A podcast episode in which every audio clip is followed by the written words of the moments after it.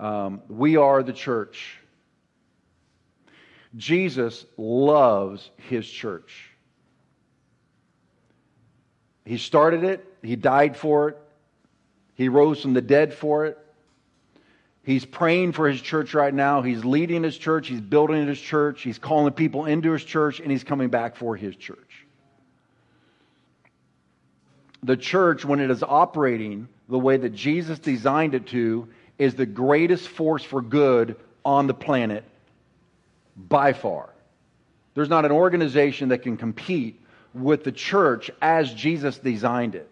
Not only because Jesus fills our hearts, his people's hearts, with the love of God, which you see in the early church, which we'll take a quick look at. But the early church, I mean, these people got filled with the love of God and they just started selling their properties and their retirement funds and they just started giving it to their brothers and sisters and taking care of one another. This love of God exploded. That's why you can't use that particular scripture which people try to use for socialized whatever. No, that was God's love exploding in God's people's hearts who wanted to take care of one another. It was a subculture in um, the Roman Empire at that time, which was the Christian church. And the love of God exploded through the Christian church. And so, brothers and sisters wanted to take care of one another volitionally out of the love of God flowing through their hearts. That's what that was. And then the supernatural power of the Holy Spirit was on them. So they're also doing signs, miracles, and wonders. There's no other organization on the planet that has that. So I say again, when the church is operating as Jesus designed it, it is by far the most powerful organization for good on the earth. However, over the last few years, we have not done so well. The last few years have really pounded the church. The enemy has given him given his best shot, and it looks like the church has has uh, sprung a few leaks. It um, did not present itself well over the last few years. And I think we have lost a ton of credibility in the eyes of the world that we're trying to reach and trying to save. We allowed secondary issues to become primary issues, and it has blown people apart. If nothing else, we certainly have not proven to the world that we are the followers of Jesus by the way we have loved one another. We have certainly failed that test. However, I do want to say this Satan has tried to destroy the church for 2,000 years, and he has not been able to do it, and he never will do it. For the next generation, right now, we are setting the course. Those of us who are still in the church, are participating in the church, are setting the course for the church for the next generation. I was talking to somebody yesterday about this, and I said, You know, every church I know is smaller but better. And I said, because people's passions have been revealed by fire. What people really cared about was revealed. And the people who are in church now love Jesus. They love one another and they love the mission of the church, which is to save the world. Any other issue that is going to divide or separate, we will not tolerate. Because you're not going to break the beauty of the church again. This is the mentality in people's hearts and minds that are still committed to the church of the Lord Jesus Christ. I think it was a purging, a purifying. I think it was, and that, that can be uh, overused, but I don't, I think it's a, a, an accurate application in this season that it was a purging, what I call a refining and a defining of the church. As one pastor said, we have fewer disciples than we thought we had. Uh, but uh, they are true disciples, and so I'll take them. As one pastor said, uh, this was during the 2020 election, he says this quote, it is a general election year, which means the church sometimes looks more like a circus than an ecclesia. The best thing the church can do for society is to be the church as Jesus intended and as his apostles instructed. Then the world will see what a just society looks like a society where people are respected, Burdens are shared, talents are used and not exploited, the poor are valued, and the rich are helpful. Then the church will become the prototype of what the world can be and by God's, God's grace will be, as Pastor Shane Looper. Now, some people have lost hope in the church. Some people have decided they don't need it or they don't want it.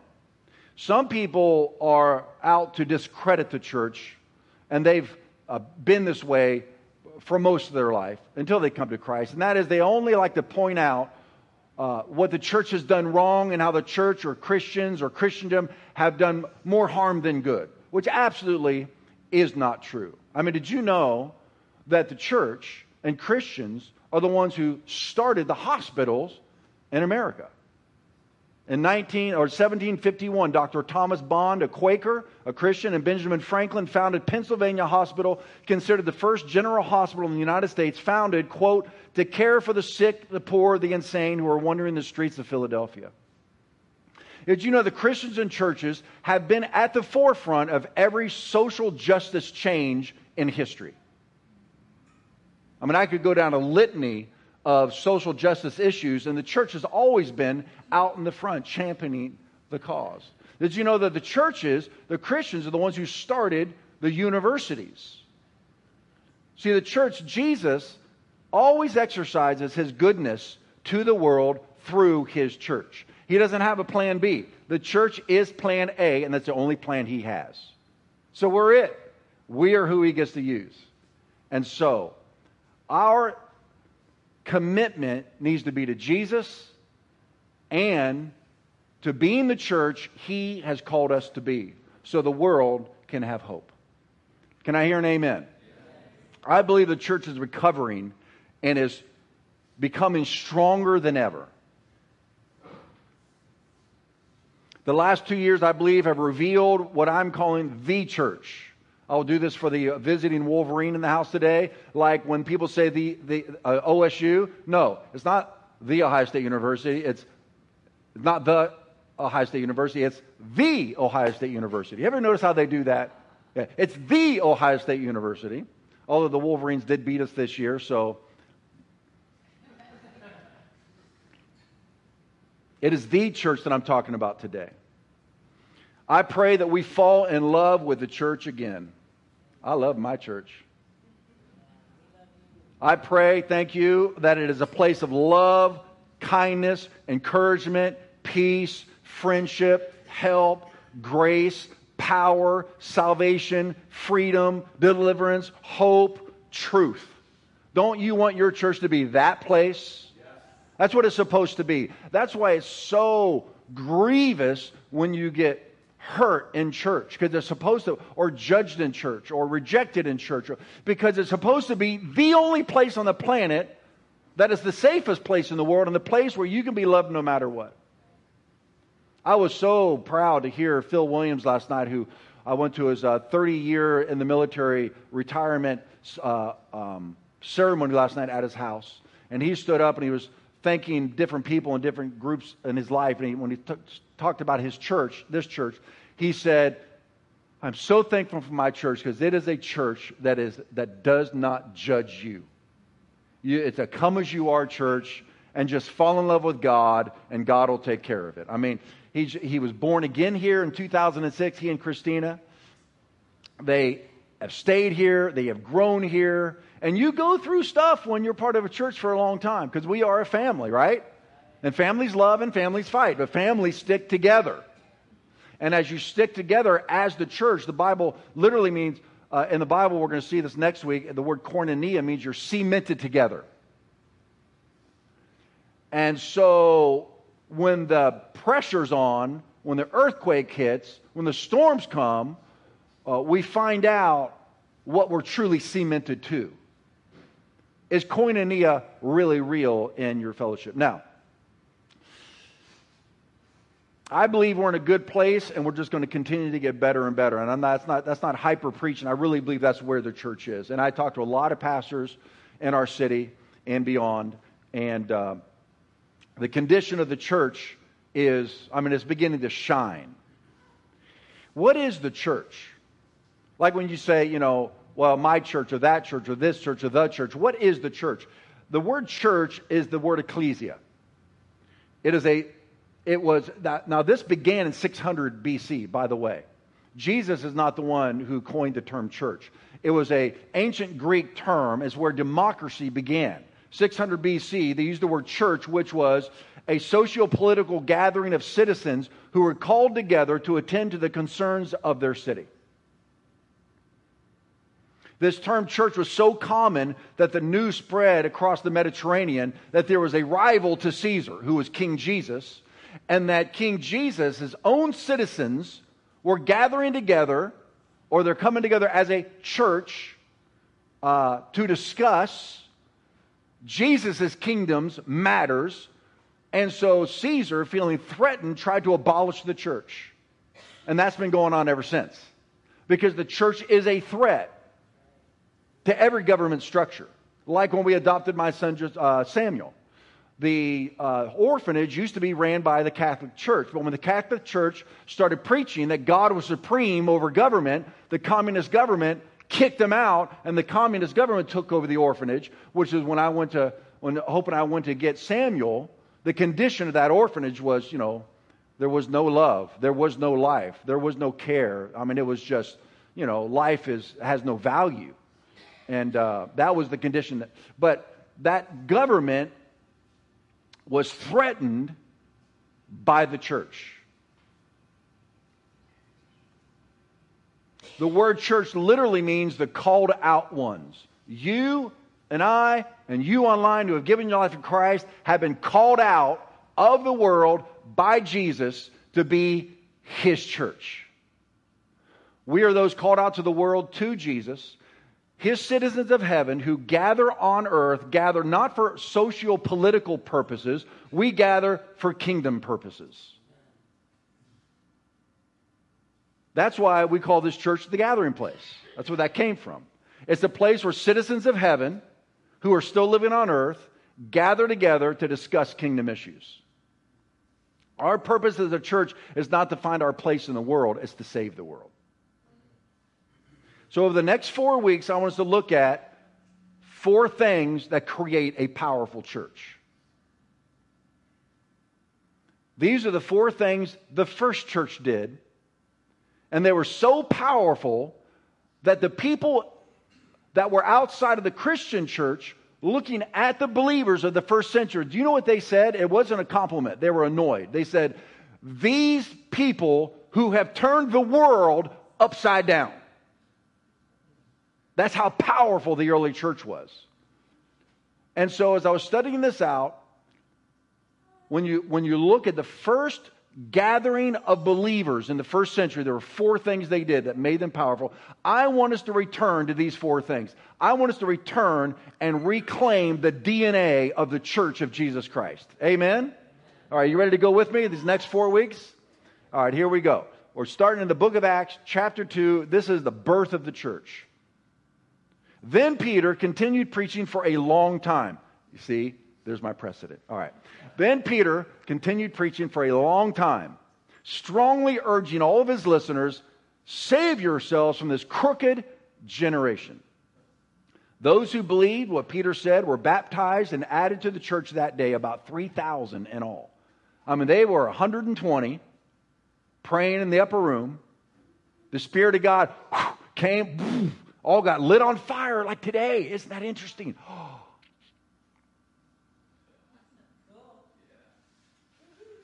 I just figured out why he was doing what he was doing today. Oh, wow.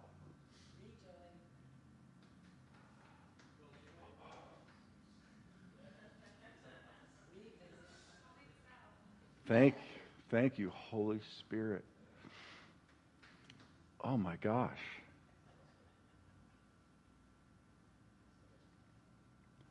Thank you, Lord.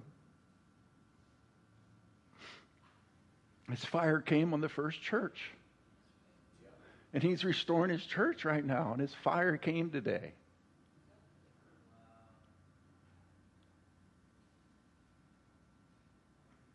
You're glad you're here, huh? you're here in this moment. I'm telling you, I mean, you know, you don't have to feel what I'm feeling to be a part of it.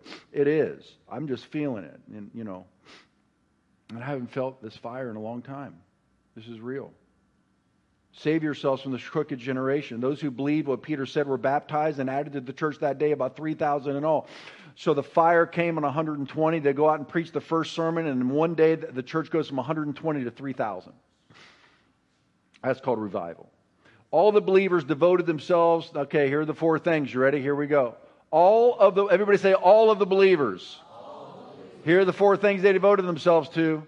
All other issues need to just kind of like go go outside because here as the church here's the four things we're going to do dedicated themselves to the apostles teaching that's the word of god number one number two and a fellowship that's koinonia don't let anything separate us no issues of the day should separate a believer i was having lunch with somebody this week and, and they were talking about uh, not having things in common with certain believers. And I said, Well, you have Jesus, right?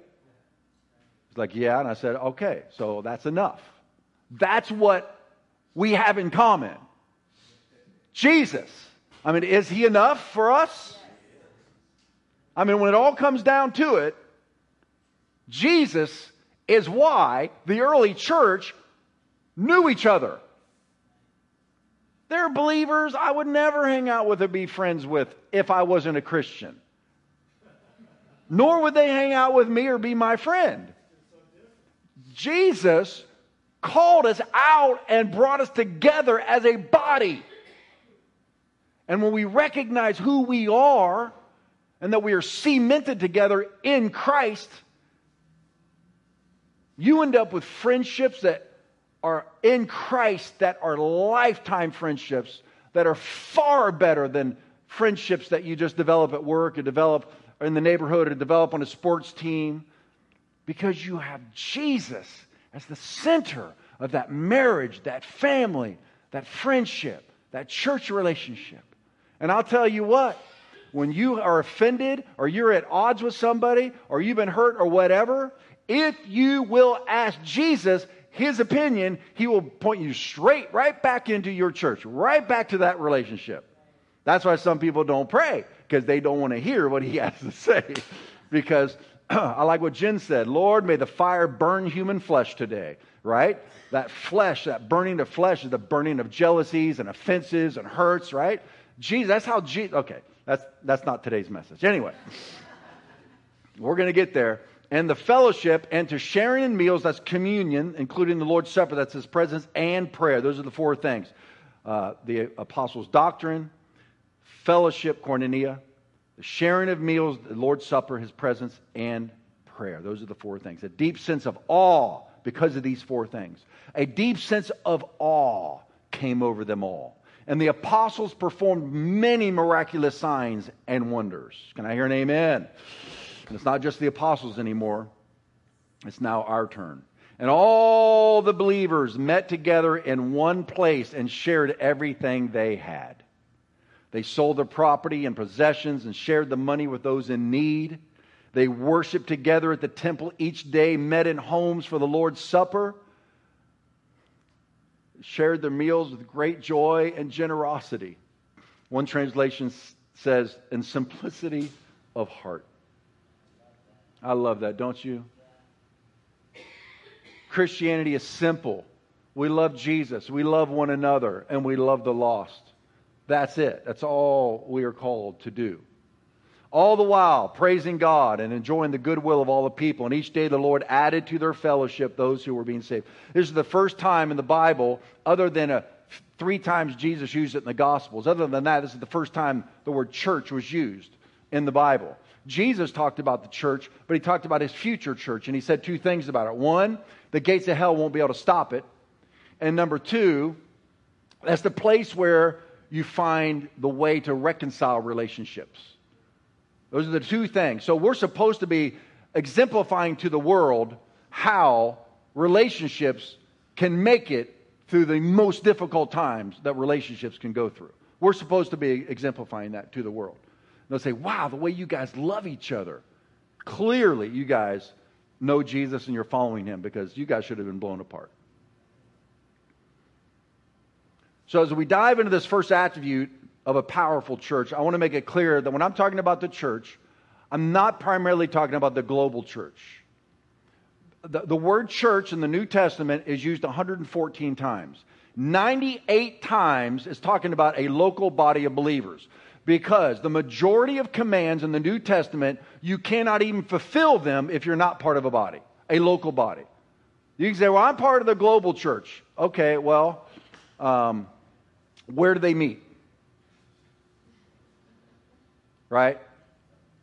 The global church is made up of millions of tiny churches, small churches, all over the world. Some underground, some above ground, some you can say, "Oh no, no, no, I'm part of the church. I have church out at the beach by myself."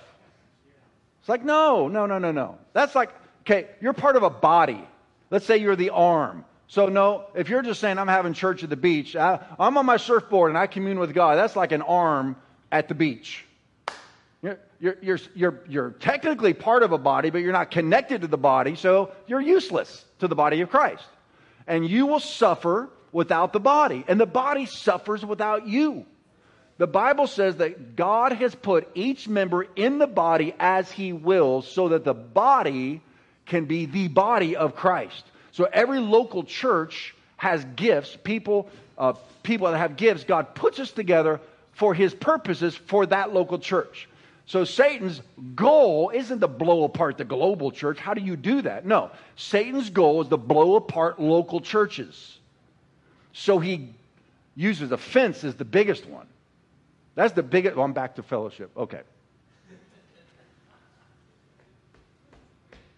So I just want to say I'm talking about the local church. That's why the writer of Hebrews says this, Hebrews 10:25, not forsaking our meeting together as the believers for, as believers for worship and instruction, as is the habit of some. Maybe you've gotten out of the habit of coming to church because of the pandemic and you're at home right now and you're comfortable. If you can't come, God bless you for being here. You're part of us. If you can come, get back to church. You need to be part of a body, and that means you're actually in tangible relationships. Not forsaking our meeting together as believers for worship and instruction, as is the habit of some, but encouraging one another all the more faithfully as you see the day of Christ return approaching.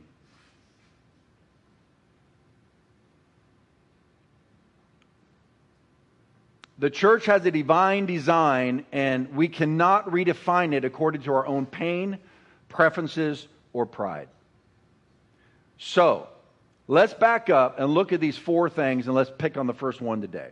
All the believers devoted themselves to the apostles' teaching, to fellowship, to sharing in meals, which is the Lord's Supper, and to prayer. So the first one, so these four things the Word of God, koinonia, communion, prayer.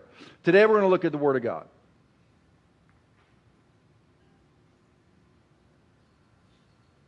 Notice how Peter told the crowd to save themselves from this crooked or this corrupt generation. Now, how were they going to save themselves from a crooked or corrupt generation? By believing what Peter was preaching, the truth, the Word of God. The Word of God, the Bible says, it, it's, it's like a, a plumb line. A plumb line is, is what uh, masons use, what carpenters use. A plumb line is something you, you uh, drop down. You got that picture? A plumb line is something you drop by a wall to make sure that the wall is level or plumb, right? Vertically. The same thing, and he says, See, I'm setting a plumb line in the midst of my people Israel. That plumb line is the Word of God. Everything in our lives, the way you're parenting, the way you're husbanding, the way you're a wife, the way you're a leader, or the way you're a follower, or, or uh, your finances, or whatever you're doing, everything you and I do in life, as followers of Jesus, needs to be plumbed to the Word of God. That's how you know your life is in line with God, is with His Word. Or if you're a carpenter, is it square? Is it, is it true? Right? Like this tile floor right here. The first tile is the most important one. Because if it is not true or square or level, it throws all the other tiles off. And by the time you get over here, tiles aren't fitting, and, and it, or like a foundation, like if a foundation isn't level, then what happens to, you got another picture here? What happens to, see what happens when the, what? How did that get in there? Uh, yeah. I, am just, I'm just bragging that I got to go to Italy for a couple weeks. So the, the soil was too soft and it, the foundation started. Jesus said, If you do not build your life on my word, when the storms come, your house is going to collapse. But if you build your life, if you true it, if you square it, if you plumb it to my word and obey my word, the storms will hit your family, your marriage, your church, your life, and your house will still be standing when it's all said and done. Amen? The world says there's no absolute truth anymore, which is just a big fat lie. That was a philosophy sewn into the human psyche through by the devil through philosophers. People using human wisdom, which the Bible calls foolishness. God calls the wisdom of man foolishness when it does not plumb to his wisdom. Jesus says this sanctify them in the truth set them apart for your purposes and make them holy. Your, say it out loud with me, church. Your word is truth. Revelations 9, 11 through 13 says this. We're talking about the Word of God. This is the first thing that the early church did, right? They devoted themselves to the Word of God. That's what we're talking about today. Then I saw heaven open, and a white horse was standing there. Its rider was named Faithful and, say it out loud, true. For he judges fairly and wages a righteous war. His eyes were like flames of fire. There's the fire again. And on his head were many crowns. A name was written on him that no one understood except himself. He wore a robe dipped in blood. So we know we're talking about King Jesus. And his title was what? The Word of God. John 1 Verse 1 and 2 In the beginning, the Word already existed. The Word was with God, and the Word was God. He existed in the beginning with God. Verse 14 So the Word became human. The Word became human. Don't tell me there's no absolute truth. Jesus is absolute truth. The Word of God is absolute truth, pure, unadulterated truth. That is why Peter, when he preached, he said, Save yourselves from this crooked generation. The Word of God takes crooked philosophies, crooked thinking, crooked lives, and you take your life and your thinking, you line up to the Word of God, and all of a sudden you have a straight line. You have a straight path. It's clear, it's clean. So the Word became human and made his home among us. He was full of unfailing love and faithfulness. That's our Jesus. And we, seen, we have seen his glory, the glory of the Father, one and only Son. Psalm 119 Forever, O Lord, your word is settled in heaven, standing firm and unchangeable. Nobody's debating the Word of God in heaven. It's only in the earth that the Word of God is under assault. You have to decide what you believe about the Word of God, the Bible. Was it written by man or was it written by God? If it was written by man, it is flawed. I mean, how could you put your eternal soul security in the word of a man or a woman? How foolish would that be? So, if you have trusted your soul, your eternal destiny, to what the Bible says, then you better trust God with all the other areas of your life, right? If you've trusted Him with the most important thing, which is your soul's eternal destiny, because you say the Word of God says that salvation comes by putting your faith in Jesus, because what the Bible says, well, the Bible says a whole lot of things about everything else in life, too. So it's either the Word of God or it's not the Word of God. You wouldn't you would not put all your faith in your soul's eternal destiny in the Word of God and then say, yeah, but then there's other parts of the Bible that, uh, I don't know how you could do that. I don't know how you do that. How do you parse that out?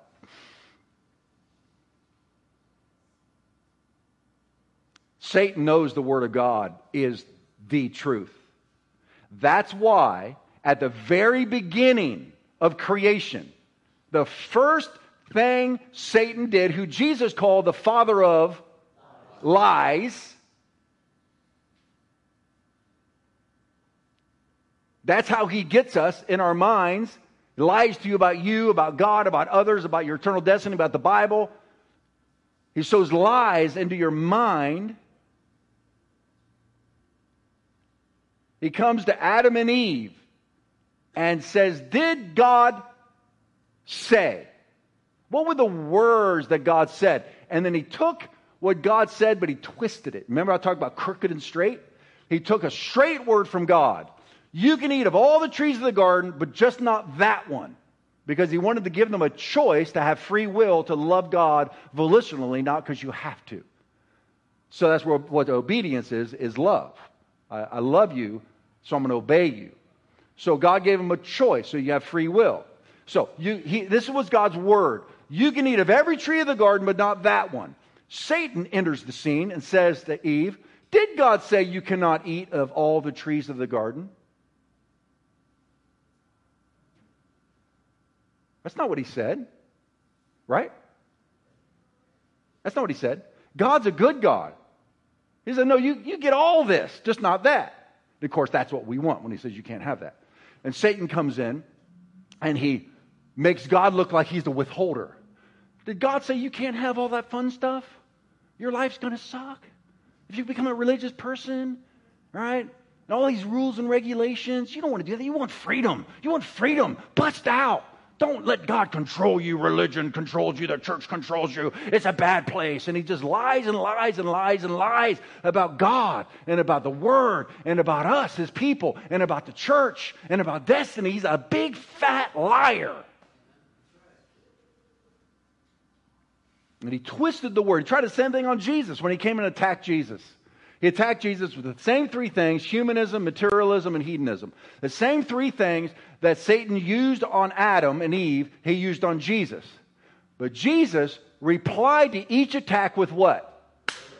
It is written, it is written, it is written. The Son of God is using the Word of God on the liar.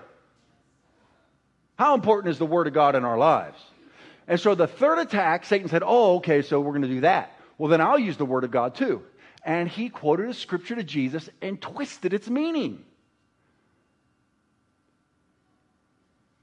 This is why Satan has initiated all sorts of different teachings and religions in the earth to convolute, confuse, and to twist and distort the Word of God.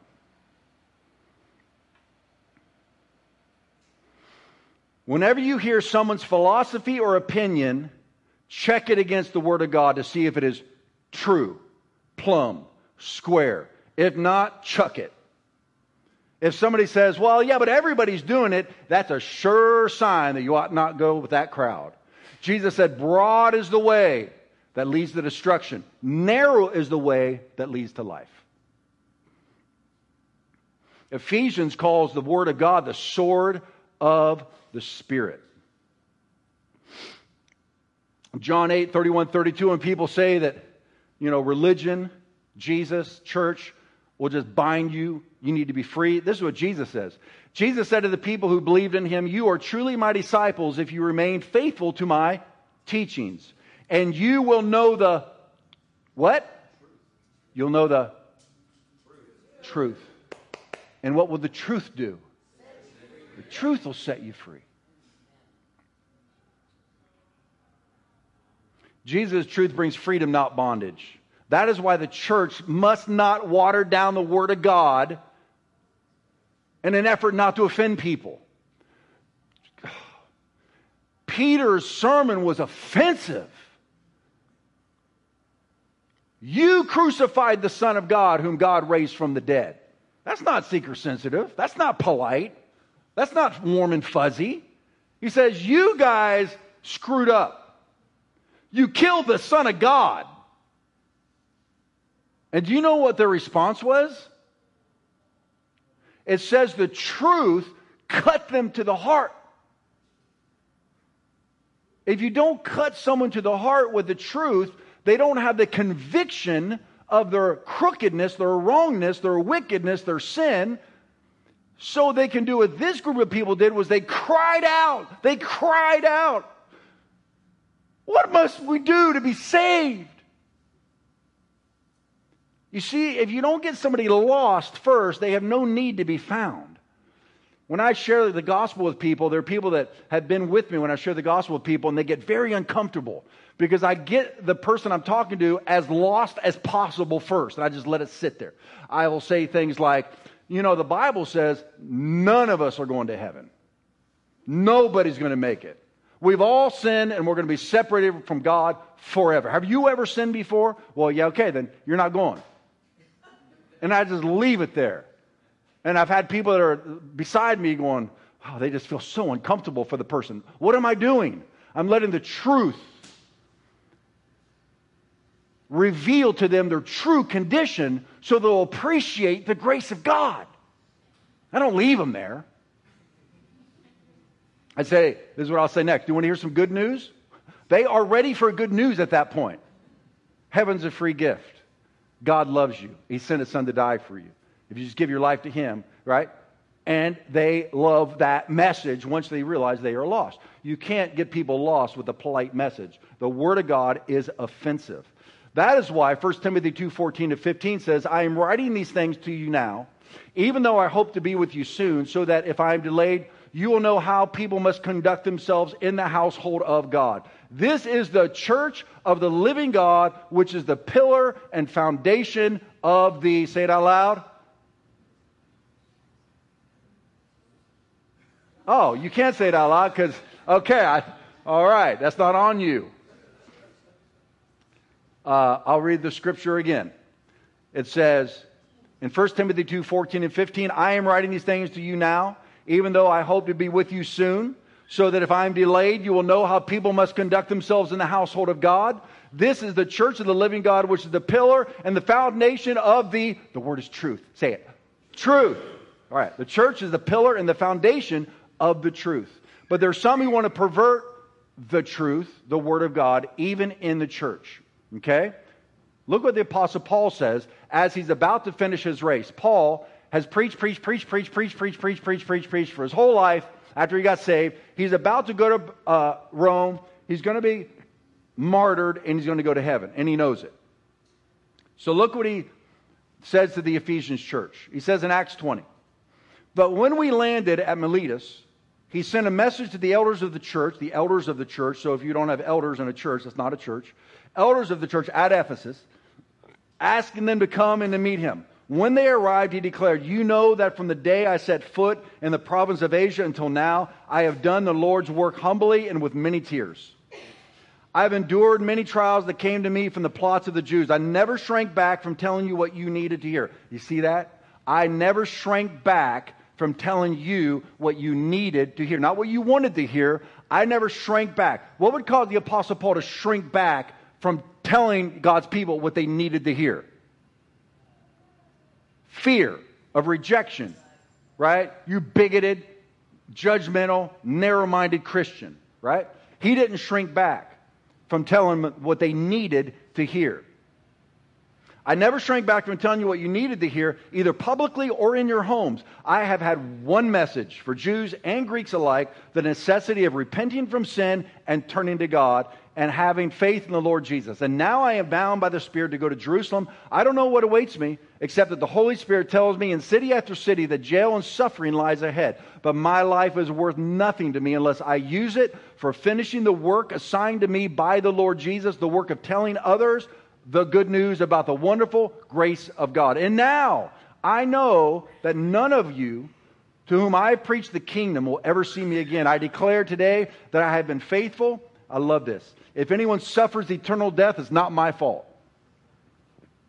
That's how I feel as a preacher of the gospel. I wasn't called to preach to make friends with people or for people to like me. I was called to preach the gospel, to preach the truth of the gospel to God's people, to feed his sheep with his food. I can't come up with my own food. I mean, if you guys just want ice cream all day long, I can't do that. Sometimes you need some spinach, right? Right? I would never serve you Brussels sprouts, though.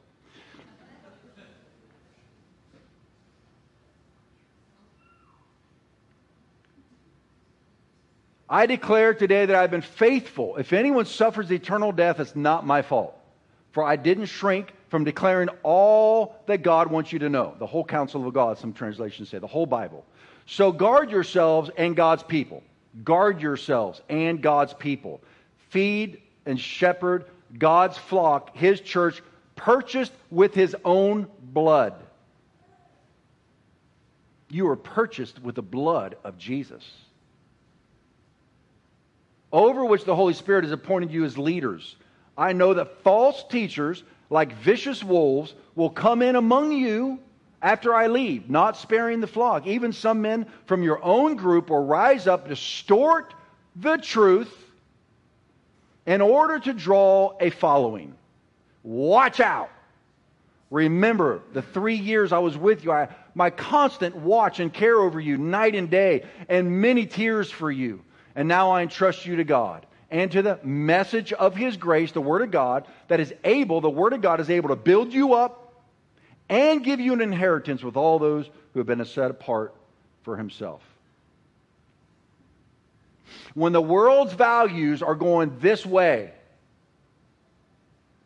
you cannot go with them, and I cannot go with them. If teachers of the Bible start teaching things that are more palatable and acceptable to the world, you're going to ruin that church, those Christians, and your own soul.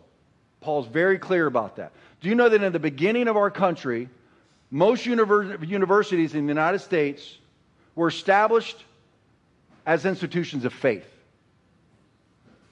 The colonial colleges like Harvard, Yale, and Dartmouth were Puritan colleges. They were, the, the United States was born out of a freedom of religion. They started these universities, the Puritans did, and they, they, were, they, were, they were universities of faith in the Word of God. That's how they began. College of William and Mary was birthed by the Church of England.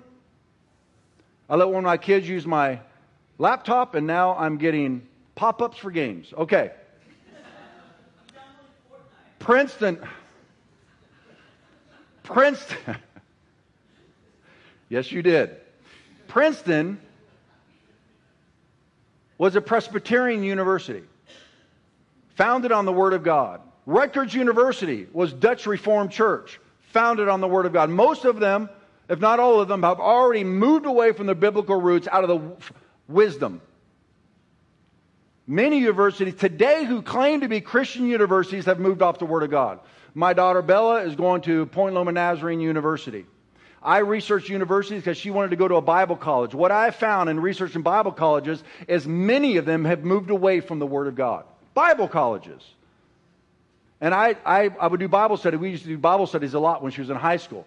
I gave her the same Bible study so many times. She's like, Dad, You've already told me the Word of God is the Word of God. I know this. I said, listen, if you were going to a public university, I would expect, like the, you know, the, the class of world religions, to just tell you that the Bible is just a history book and, you know, man wrote it and all that. I would expect that. You can, but when you go to a Bible school and they tell you the Bible is not the Word of God, that's worse because you're expecting professors of theology to teach you the Word of God is the Word of God.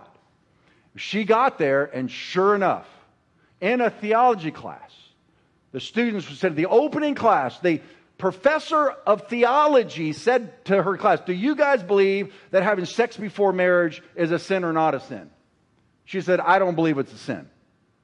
That's how she opened her class. That's how, first of all, it's very distasteful to open a class with that topic with college students. Secondly, that's not the Word of God. And I mean, it went from there and it just got worse to where she was really battling, but she remembered our Bible studies. She remembered what I taught her. And here's some of it, and we're going to close in just a couple minutes. Colossians 2 6 through 10. Paul says, And now, just as you accepted Christ Jesus as your Lord, you must continue to follow him. Let your roots grow down deep into him and let your lives be built on him. Then your faith will go strong and the truth you were taught, and you will overflow with thankfulness. Do not let anyone capture you with empty philosophies and high sounding nonsense that comes from human thinking and from the spiritual powers of this world rather than from Christ. For in Christ lives all the fullness of God in human body. Remember, Christ is the Word of God? In Christ lives all the fullness of God in human body. That means everything Jesus taught is God's word.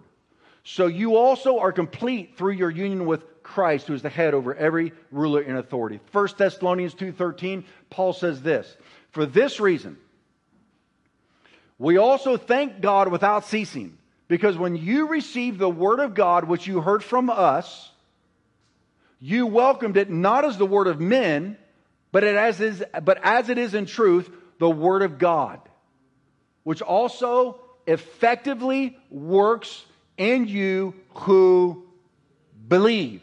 Okay. This is this right here is this is where it makes all the difference in the world. The word of God comes to you through the Bible or through prophecy. The word of God comes to you just like it did to Adam and Eve. If you believe it's the word of God and you mix your faith with it, miracles happen. The Word of God is the power of God. The Word of God created the world. Let light be. Jesus is the Word of God. You mix your faith with the Word, and it produces what the Word can only produce by itself. That's why Paul says this.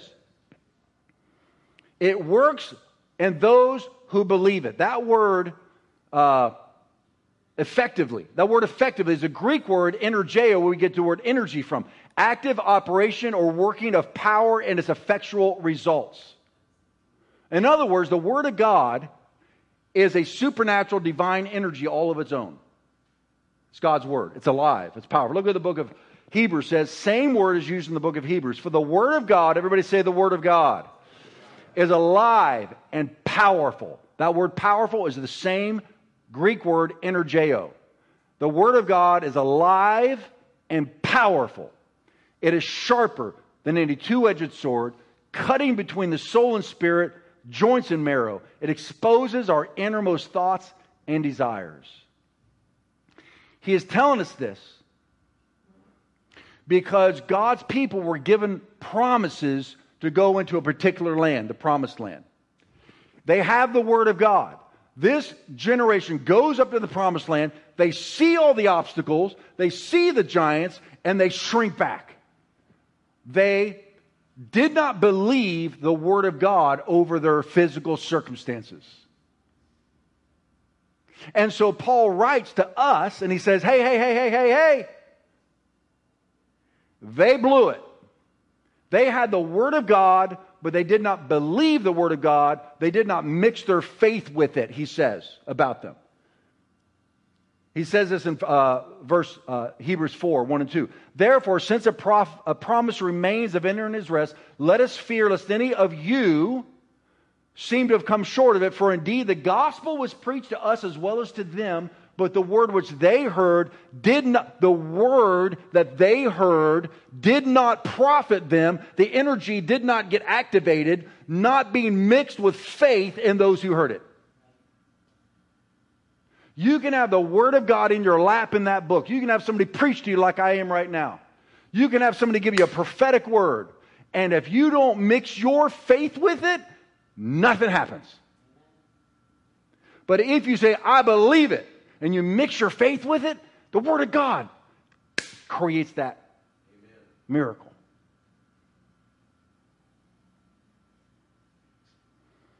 God says this about it My thoughts are nothing like your thoughts, my ways are far beyond anything you could imagine. For just as the heavens are higher than the earth, so my ways are higher than your ways, and my thoughts are higher than your thoughts. The rain and the snow come down from heaven and stay on the ground and to water the earth. They cause the grain to grow, producing seed for the farmer and bread for the hungry. So he says, the rain and the snow come down. We know this, right? We know this. The water hits the earth, right? The seed germinates, and it causes the earth to bring forth and bud. It gives seed to the sower, bread to the eater, produces. So the water and the rain turn into seed and bread. And then he says, So it is the same with my word. I send it out, and it always produces fruit. It will accomplish all I want it to, it will prosper everywhere I sent it. You're in my hearts are the ground, the soil. the Word of God comes, it hits your heart. What are you going to do? If you believe it, it goes into your heart and begins to germinate, and it will produce a crop of whatever that scripture is healing, prosperity, salvation, deliverance, wisdom, peace, whatever it is that you need, the Word of God, that Bible's a sack full of seed. It's alive, it's powerful. And you pour it into your heart and you believe it, mix your faith with it, and it begins to germinate. Pah! You know, you ever seen weeds like coming through concrete? Right? That's the power of natural seeds. Well, the seed of the Word of God can break any stronghold. It can break through sickness and disease. It can break depression. The Bible says Jesus cast out the demons with a word. The authority of the Word of God coming out of His mouth, come out of your mouth, is the power of God. I'm going to close with these last couple scriptures, I promise. First, Second Chronicles says, "Believe in the Lord your God, and you will be you will be able to stand firm. Believe His prophets, and you will succeed." And Isaiah says, "If you will not believe, surely you shall not be established." Do not be deceived about the truth of the Word of God. Your Bible is the Word of God. I was with someone this week, and we were reading, we're talking about a story about uh, Samaria. It was surrounded by the Syrian army. They cut off the water supply, they cut off the food supply. It was a disastrous, hopeless, devastating situation. You might be there today. You might be in that situation today. The doctors say there's no hope. There's no hope for you financially. You're going to go bankrupt. Maybe there's, you feel like there's no hope for your marriage, no hope for a child that seems so far from God. I don't, I don't know what your situation is. I don't care what your situation is as it relates to the greatness of God. This town, Samaria, true story, it's in the Bible. They were so destitute, surrounded by the enemy, that a woman came up to the king and said, Help us. And the king said, What can I do for you?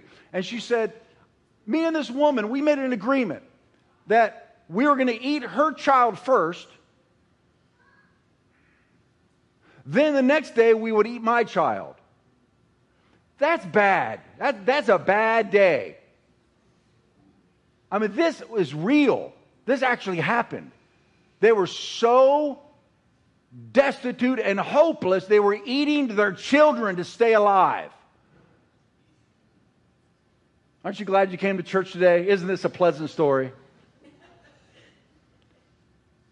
And she said, But we ate my child yesterday, but then she hid her child. So you got to fix this problem. The king just ripped his clothes and he's like, If I can't help you, if God can't help you, what do you think I, why, how do you think I can help you? So the prophet said this the Word of God, remember the Word of God. The prophet said this Tomorrow, you're going to be able to buy anything you want for pennies. And there was the king's right hand man that said, If God could create windows in heaven, this could not happen. And the prophet said, You'll see it with your eyes, but you're not going to eat any of it. Well, the next day, there were four lepers sitting outside the city. God can solve your issue in ways you can't even imagine. You remember he just said, My ways are above your ways. You can't even imagine my solutions to your problem, how I will fix your world. You can't even imagine how I would do it. Nobody could figure this out. There's four lepers that are outside the city because they're not allowed inside. And they said, Hey, we're going to die of leprosy anyway. Why don't we just go to the enemy's camp and see if they'll have mercy on us? So they go to the enemy's camp. Well, God had created some kind of diversion, earthquake, and the enemy had run, but nobody knew it. These four lepers come up and they see all their goods, all their food, all their water, all their gold, everything. They're like, oh my gosh, they're eating, right? And they said, wait, this isn't right. We got to go tell everybody back in the city about this. So they go back and tell everybody, and they all like freak out. They throw the gates open of the city and they all go running out of the city to go get all the stuff from the enemy. And the guy who was the right hand man to the king was the guy who opened the doors. And they trampled him to death. So, what's the moral of the story here? So, when I was talking to this person, they said, How could they not believe that God could create windows into heaven? And I said, How come you can't believe that God can heal your friend who has an incurable disease? And he said, You got me. I want to say to you today, what are you believing? It's easy to believe stories from the Bible that happened way back then. It's easy to believe promises for the future that Jesus is returning. But what about right now, today, and your impossible situation? What does the Word of God say about your situation, and what are you believing? In Jesus' name. Amen. Oh, wow, I've overpreached. Let's all stand. Thank you for your endurance.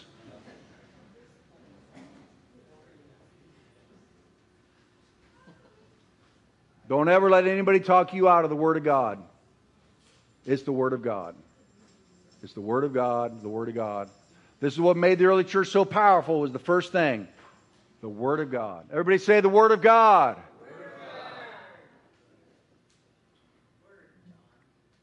Word. Everybody say word. Lord, I pray for faith to arise in this house today. I pray, Lord, for the Word of God to burn unbelief out of our hearts and our minds so we can trust you, believe you, and see you do miracles in our lives, in our midst. The psalmist says, I praise your word above your name.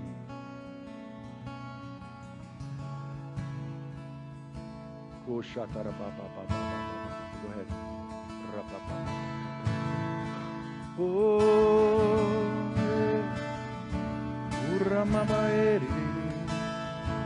He's awakening the hope in me by calling forth my destiny is breathing life into my soul.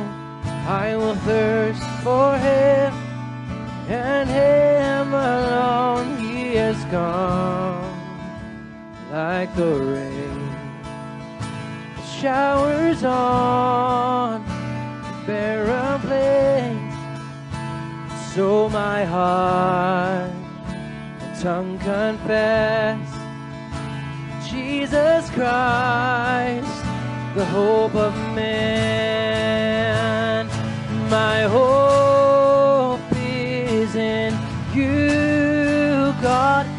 I am steadfast. I will not be moved. I'm anchored, never shaken. All my hope is in you. He's awakening the hope in me by calling for my destiny.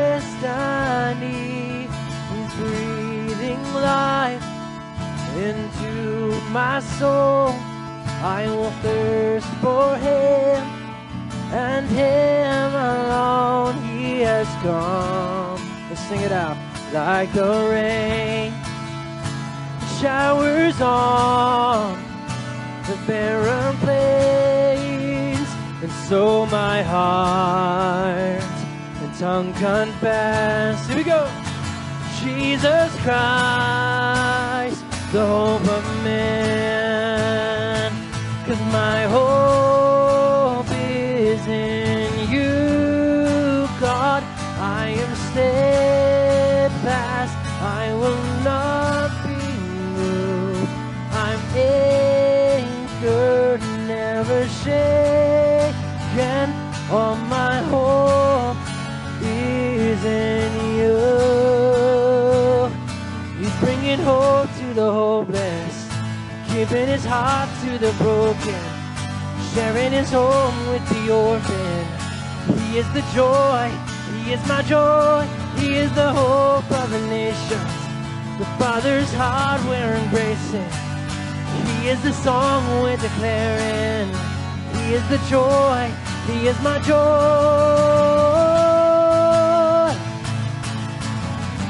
We'll sing, Let Hope Arise. Thank you, Lord Jesus. Let hope arise. Let hope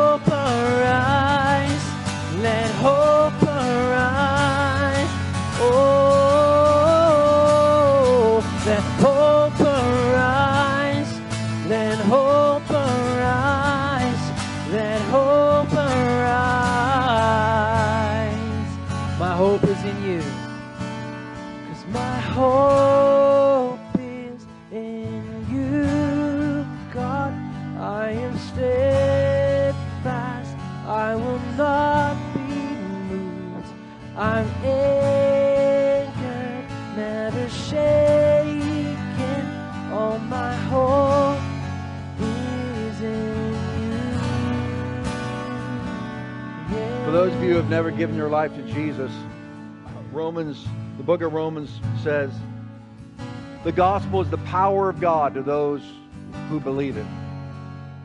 If you've never given your life to Jesus, know that